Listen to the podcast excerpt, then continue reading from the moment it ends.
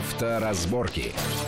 Приветствую всех в студии Александр Злобин. Это большая автомобильная программа на радио Вести ФМ. И, как всегда, обсуждаем главные автомобильные новости, явления, события, намерения, ну и все те темы, которые многомиллионная армия российских автолюбителей и автопрофессионалов обсуждает э, в соцсетях и между собой. А, сегодня мы вынуждены будем вернуться к теме предложений по поводу резкого повышения штрафов за нарушение правил дорожного движения в связи э, с заявлением премьер-министра Мишустина. Ну и обсудим еще несколько очень таких необычных тем и поможет разобраться нам во всех проблемах. Наш сегодняшний гость – это адвокат Сергей Радько. Сергей, приветствую вас в нашей Здравствуйте. студии. Итак, на минувшей неделе премьер-министр Мишустин сделал такое э, шумное заявление по поводу опубликованного, обнародованного проекта нового кодекса об административных правонарушениях, который предусматривал, в частности, резкое, буквально там шестикратное увеличение размера штрафа за нарушение правил дорожного движения, в том числе по скорости. Э, вот он э, сказал, что нам нужно в целом пересмотреть правила работы с документами, не выносить на обсуждение сырые и не готовые, потому что это формирует соответствующий образ государства у людей. Ну, тут нельзя не согласиться. И в качестве примера он привел проект нового КОАПа с идеями повысить штрафы за несоблюдение скоростного режима аж до 5000 рублей. И, как сказал Мишустин, цитирую, «для многих граждан это непосильно мы с вами пока еще не добились такого роста зарплат, чтобы настолько увеличивать штрафы. Меня привлекла внимание, ну, не только меня, вот эта фраза «для многих граждан это непосильно». Но ведь для огромного, ну, так сказать, каких-то граждан, ведь это вполне посильно – и более того, мы знаем, что огромное количество мажористых хамов, которые на дорогих машинах рассекают, им и двадцатикратное увеличение штрафов было бы вполне посильно, и едва ли бы они бы перестали заниматься своими нехорошими делами, даже если бы... И из этого возникает такой юридический вопрос – а нельзя ли как-то подумать, и много ли законов, правил, нормативов нужно изменить, чтобы размер штрафа определялся не общий для всех, а вот кому это посильно, вменим огромный штраф.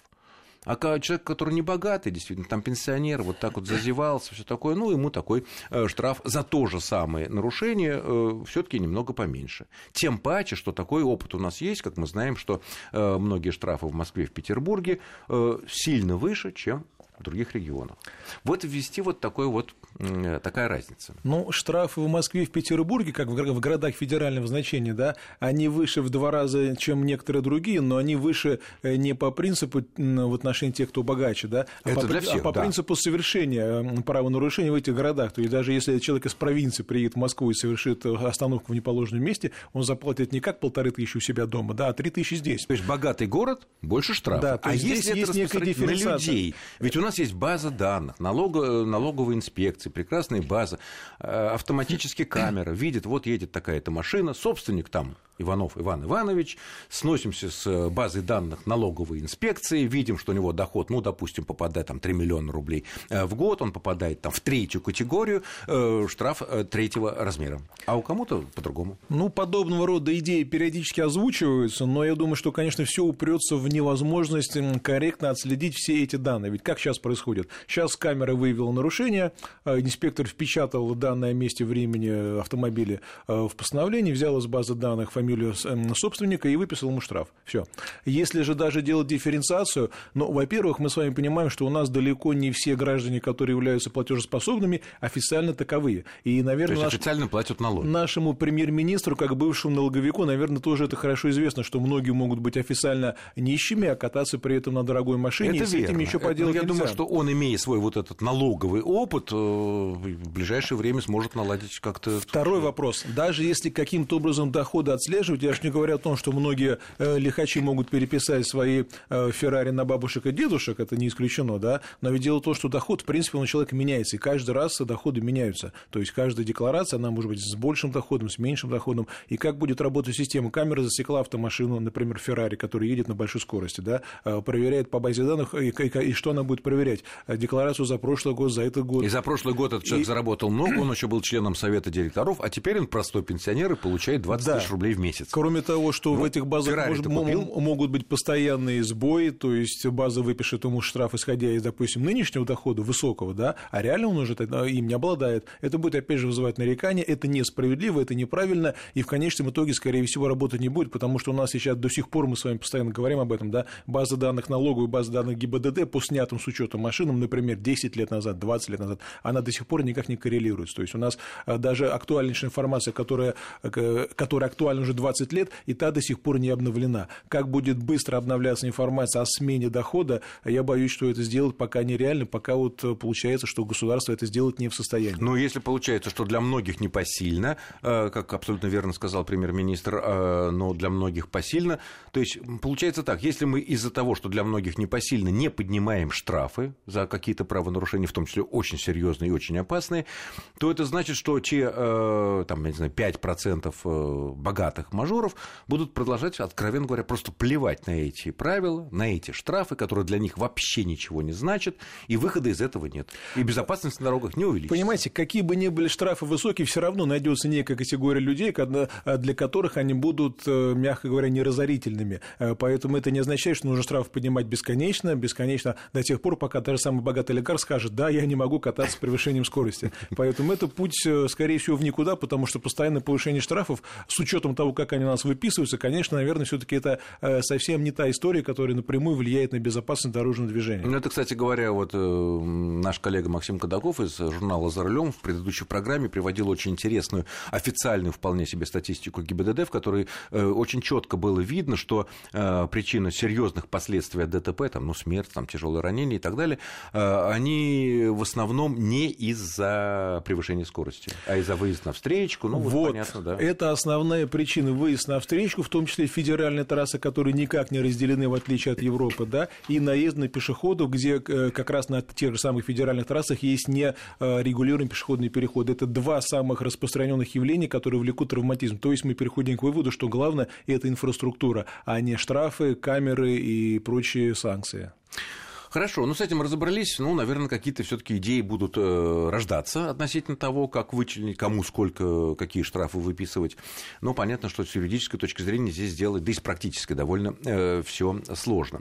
Вот еще одна была интересная тема возникла на минувшей неделе. В одном глухом районе Московской области, где-то под Серпуховым, э, стали жаловаться жители, что их в их деревне, в которой они там все время живут, ну или там дачники могут быть, это не имеет значения, Э, люди, которые ставят э, машины не во дворе, а около своего забора, ну, естественно, соблюдая там все необходимые расстояния, чтобы был проезд для пожарной техники, там, чтобы трактор почистил, прошел, все, никому они не мешают, большие расстояния, это деревня, это не какой-нибудь там СНТ, там, э, где узкие проезды. Их начали серьезно штрафовать местные власти, административные инспекции, ну, такие немаленькие штрафы, от тысячи до пяти тысяч рублей, ссылаясь на региональный подмосковный закон о том, что Э, в частности, раз... Э, запрещается размещение э, автотранспортных средств, ну, понятно, на детских, игровых, спортивных площадках, газонах, цветниках и так далее, а также вне специальных площадок, оборудованных для размещения транспортных средств.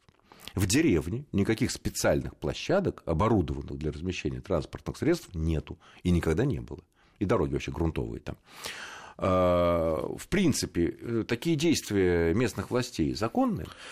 Но с точки зрения того закона, о котором мы говорим, я думаю, они законны. Потому что если есть запрет размещать машины там, где нет специально оборудованного места... А, наверное, вне этих мест. Да, вне этих мест. Если этих мест нет, это вопрос один. Но в любом случае, если есть такой запрет, машину не размещать там, где это не положено, а, то наказание за это с точки зрения закона абсолютно правомерным. Но возникает, естественно, логичный вопрос. А почему этих мест нет, как они должны быть оборудованы, и кто за это отвечает? А, то есть, исходя из той формулировки, о которой мы говорим, да, получается, что любое место должно место должно быть оборудовано. Если этого нет, это влечет штраф. Это очень напоминает вот мне историю с нашими московскими газонами, где у нас, с одной стороны, закон запрещает на газонах размещение транспортных средств, а с другой И стороны... большие штрафы по московскому штрафы закону. Штрафы 300 тысяч рублей для юрлица. Это ужас вообще. Это, да, это, это огромные суммы, но при этом у нас нет четкого понятия газона, вернее, у нас есть некий московский э, засекреченный, кстати говоря, реестр зеленых насаждений, и не каждый может получить из него э, выписку и понять понять, собственно... Это относит, газон или это пустырь?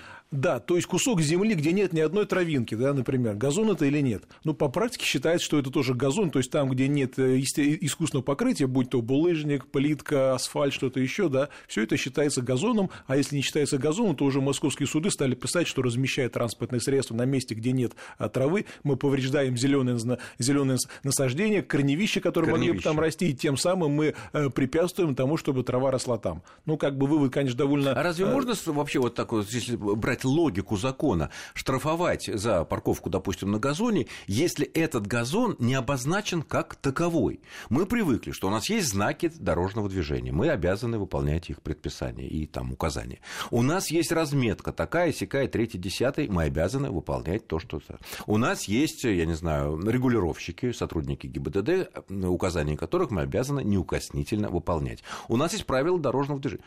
А что такое? И, кстати говоря, в, те, в наших же правилах дорожного движения, которые мы постоянно изучаем, обращаемся к ним, там есть расшифровка всего. Проезжая часть это то-то, да, тротуар да. это то-то, перекресток это то-то, э, там все по уступи дорогу, это значит то-то, то-то, такие-то действия делать или не делать. А газон, это, э, а в законе газон нет. В правилах дорожного движения газон, по-моему, упоминается один раз. И то не в плане запрета парковки, а в плане разделительного а, газона между встречными потоками. Но, ну, например, в городе Москве есть законы о защите зеленых насаждений, есть правила санитарного содержания территории, там все это говорится, там говорится... И э, что такое газон, там четко там есть понятие газона, да, это территория, а, на которой есть искусственного или естественного происхождения растительное, зеленое и так далее. То есть там есть очень длинная формулировка, суды ее постоянно пишут во всех своих решениях, которые касаются статьи 8.25 Кодекса города Москвы за размещение там транспортных средств. И там есть тоже фраза о том, что запрещено размещать транспортные средства на этой самой зеленой территории. Э, то есть формально получается, что э, как бы запрет существует, и есть некое очень такое общее понятие зеленой территории. Вот этим-то суды и, в общем-то, власти московской а пользуются. А зимой газон существует? Вот, кстати, интересная история была у меня в практике, как когда э, пришел штраф из города Москвы за размещение автомобиля на э, территории, занятой зелеными насаждениями. Вам пришел? Не мне, а, а одному ну, из моих доверителей. И там было видно, что машина стоит на, вроде как на газоне, но она стоит на белом снегу. И точно такая же бумага пришла из Московской области, но там был, был, было вынесено постановление об отказе в возбуждении дела об административном правонарушении, где было прямо так и написано, что из фотоматериалов не видно, что машина размещена на зеленом газоне, на, на территории, занятой насаждениями. насаждениями. То есть место как бы одно и то же похоже, но тем не менее выводы сделали э, чиновники абсолютно разные. Угу. Ну, сейчас, кстати говоря, вот в недрах Мосгордумы где-то него попадалось, что э, предлагается такой рассмотреть вопрос о том, что газоном считаться только то, что отделено чем-то, ну, столбиками, ну, какой-то заборчиком маленьким, ну, хотя бы бордюром, потому что очень часто бывает так, ну, любой москвич скажет, что э, в их дворах такое тоже может быть, кончается асфальт, дальше какая-то там, я не знаю, что-то грязное да, такое, да. да, газон, это не газон, никакого отделения нет, никакой черты, ничего. То есть, наверное, это было бы э, логично. Хорошо, вот если мы вернемся к вот этой подмосковной истории, которая вызвала вот э, недовольство граждан, которые у них никаких специальных площадок у них нету и так далее. А разве можно наказывать за то, что если мы ставим э, вне специально размещенных мест, специально оборудованных площадок для парковки машин, если этих специально оборудованных участков, площадок, в принципе, в этой деревне нет. Ну, формально можно. Невозможно потому, выполнить. Потому что есть нарушение закона, которое обязывает там машины не ставить, а мы ставим, да. Но с другой стороны возникает более широкий вопрос: а зачем принимать закон о запрете э, парковки там, где нет этих площадок, если нет возможности их организовать? Нет, ну где-то они быть... есть в каких-то местах, ну, естественно. Они явно есть большой. в недостаточном количестве. Иначе бы люди не парковались там, где их за это наказывают. Хорошо. То есть здесь у нас как бы закон, он э, идет не вровень с жизнью. Или жизнь отстает от закона. Э, Обычно бывает закон наоборот, жизнь уходит вперед, вперед да. закон отстает. Закон предусмотрел наказание, а жизнь пока еще не предусмотрела создание специальных площадок. Хорошо. А вот э, из, из этого вытекает следующее. А если мы сами, не дожидаясь, э, так сказать, э, блага от властей, там, от местных властей, от кого-то, сами оборудовали себе такую э, площадку и сказали, это у нас специально оборудовано. Мы там засыпали, ну, не знаю, щебнем, я не знаю, я там, боюсь, что это будет песочек песчаный, так сказать, это самое. Нет, это земли общего, ну, вот около дороги, около своего забора, песчаная подушечка, как водится, геотекстиль, все такое, ну и как-то такими колышками обозначили вот такая. Причем мы не то, что там а, будем ограничивать какими-то цепочками, нет, ну кто хочет, тот и встанет. И вот этот интересный э, разворот мы продолжим обсуждать после очень короткого перерыва, не отключайтесь. Авторазборки. Авторазборки. Итак, мы продолжаем нашу большую автомобильную программу. В студии Александр Злобин и адвокат Сергей Радько. Э, обсуждаем коллизию, возникшую в одной из подмосковных деревень, но, по крайней мере, о ней стало известно из прессы, э, о том, что граждан, жителей одной подмосковной деревни далекой, там в Серпуховском районе, стали штрафовать за то, что они ставят автомобили около своих заборов, ну, если ну, большие проезды, деревенские, все старые деревни, э, потому что по подмосковному региональному закону запрещается запрещается располагать автотранспортные средства вне специальных площадок, которые оборудованы для их размещения, а таких площадок, как мы уже сказали, э, ни одной нету ни в деревне, ни вокруг. Вот сами так вот сделали, вот оборудованная площадка, предназначена специально, все сделано там как бы по нормам, никаких ограждений цепочек, там конусов мы не ставим, это только мое, это нельзя пришить самозахват.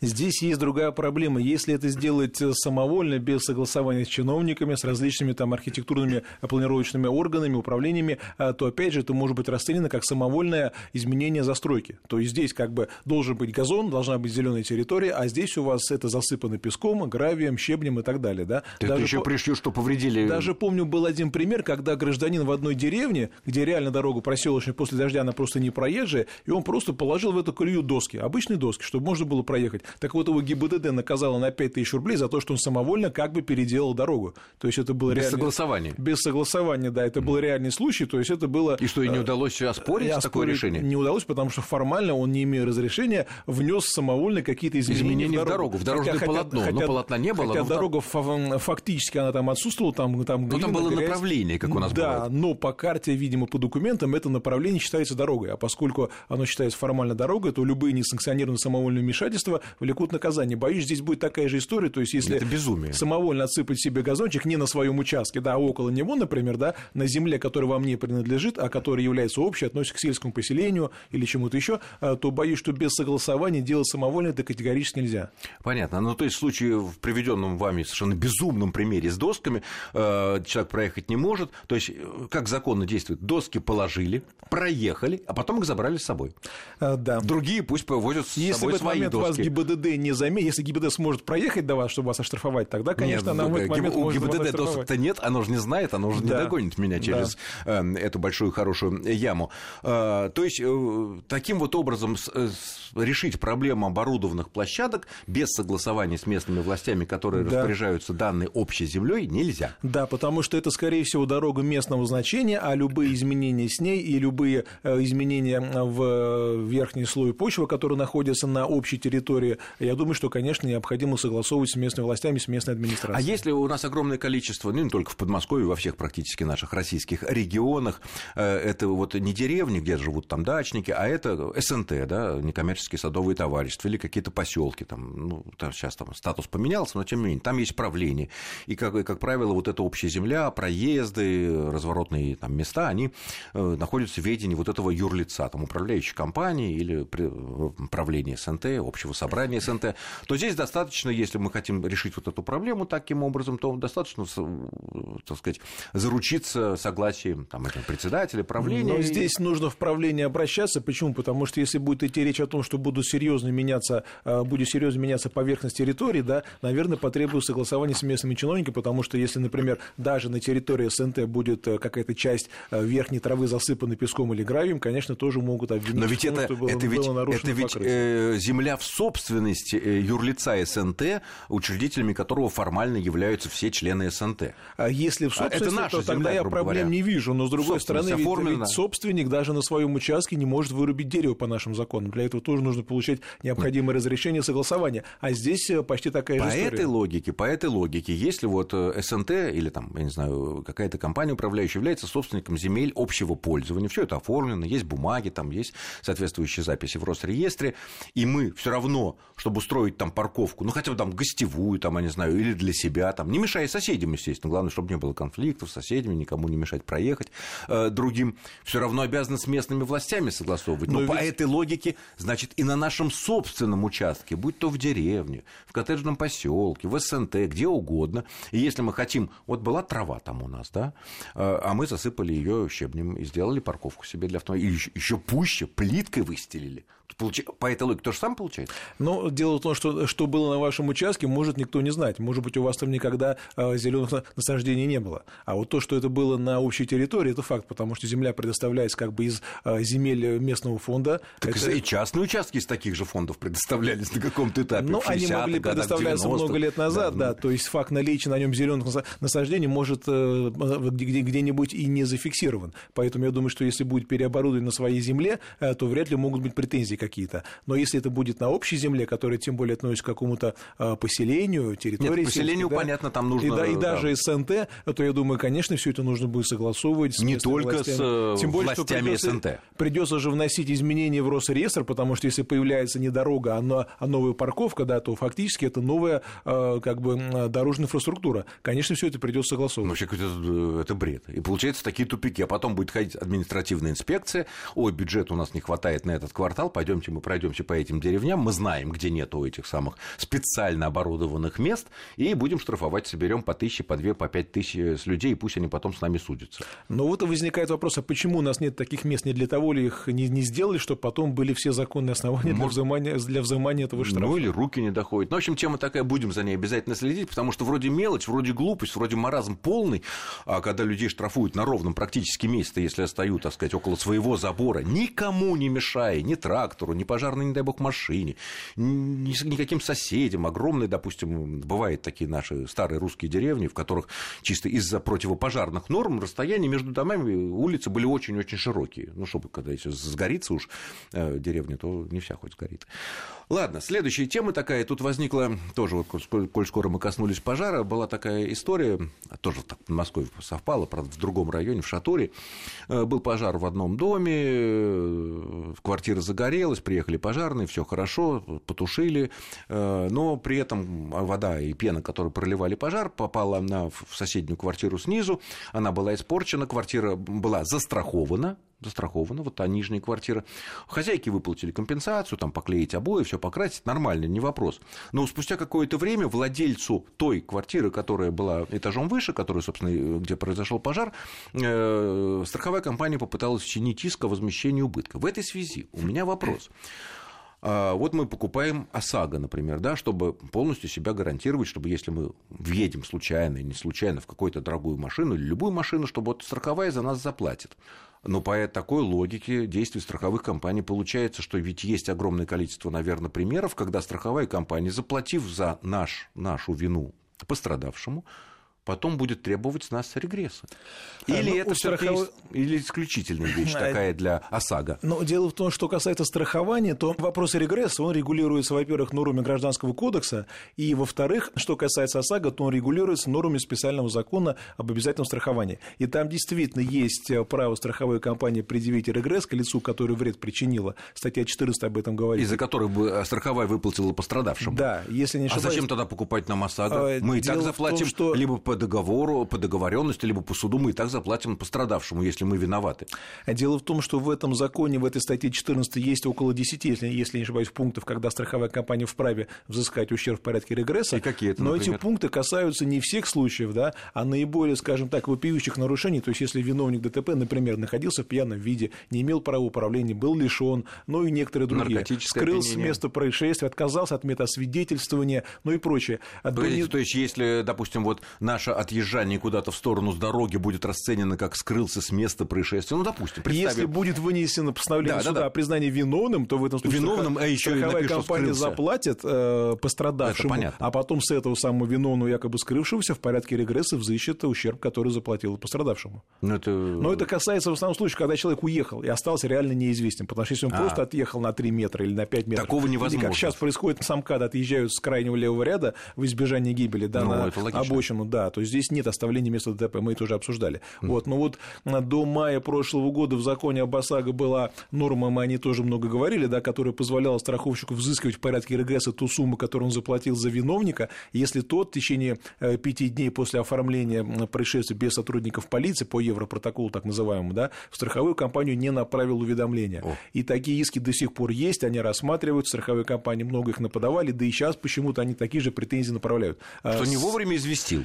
Не известил, либо не вовремя, да, потому что по закону даются 5 дней, и до 1 мая прошлого года была такая норма, которая в случае невыполнения этой обязанности, то есть если но виновник... сейчас отменили уже. Сейчас ее отменили, да, ну, но я бы обратил внимание еще на два основания, Вы которые... Знаете, Сергей, к сожалению, у нас уже кончается время, поэтому я должен поблагодарить за интересный познавательный разговор нашего гостя. Это был адвокат Сергей Радько. С вами был Александр Злобин. Всего хорошего и удачи вам на дорогах. Счастливо. Авторазборки.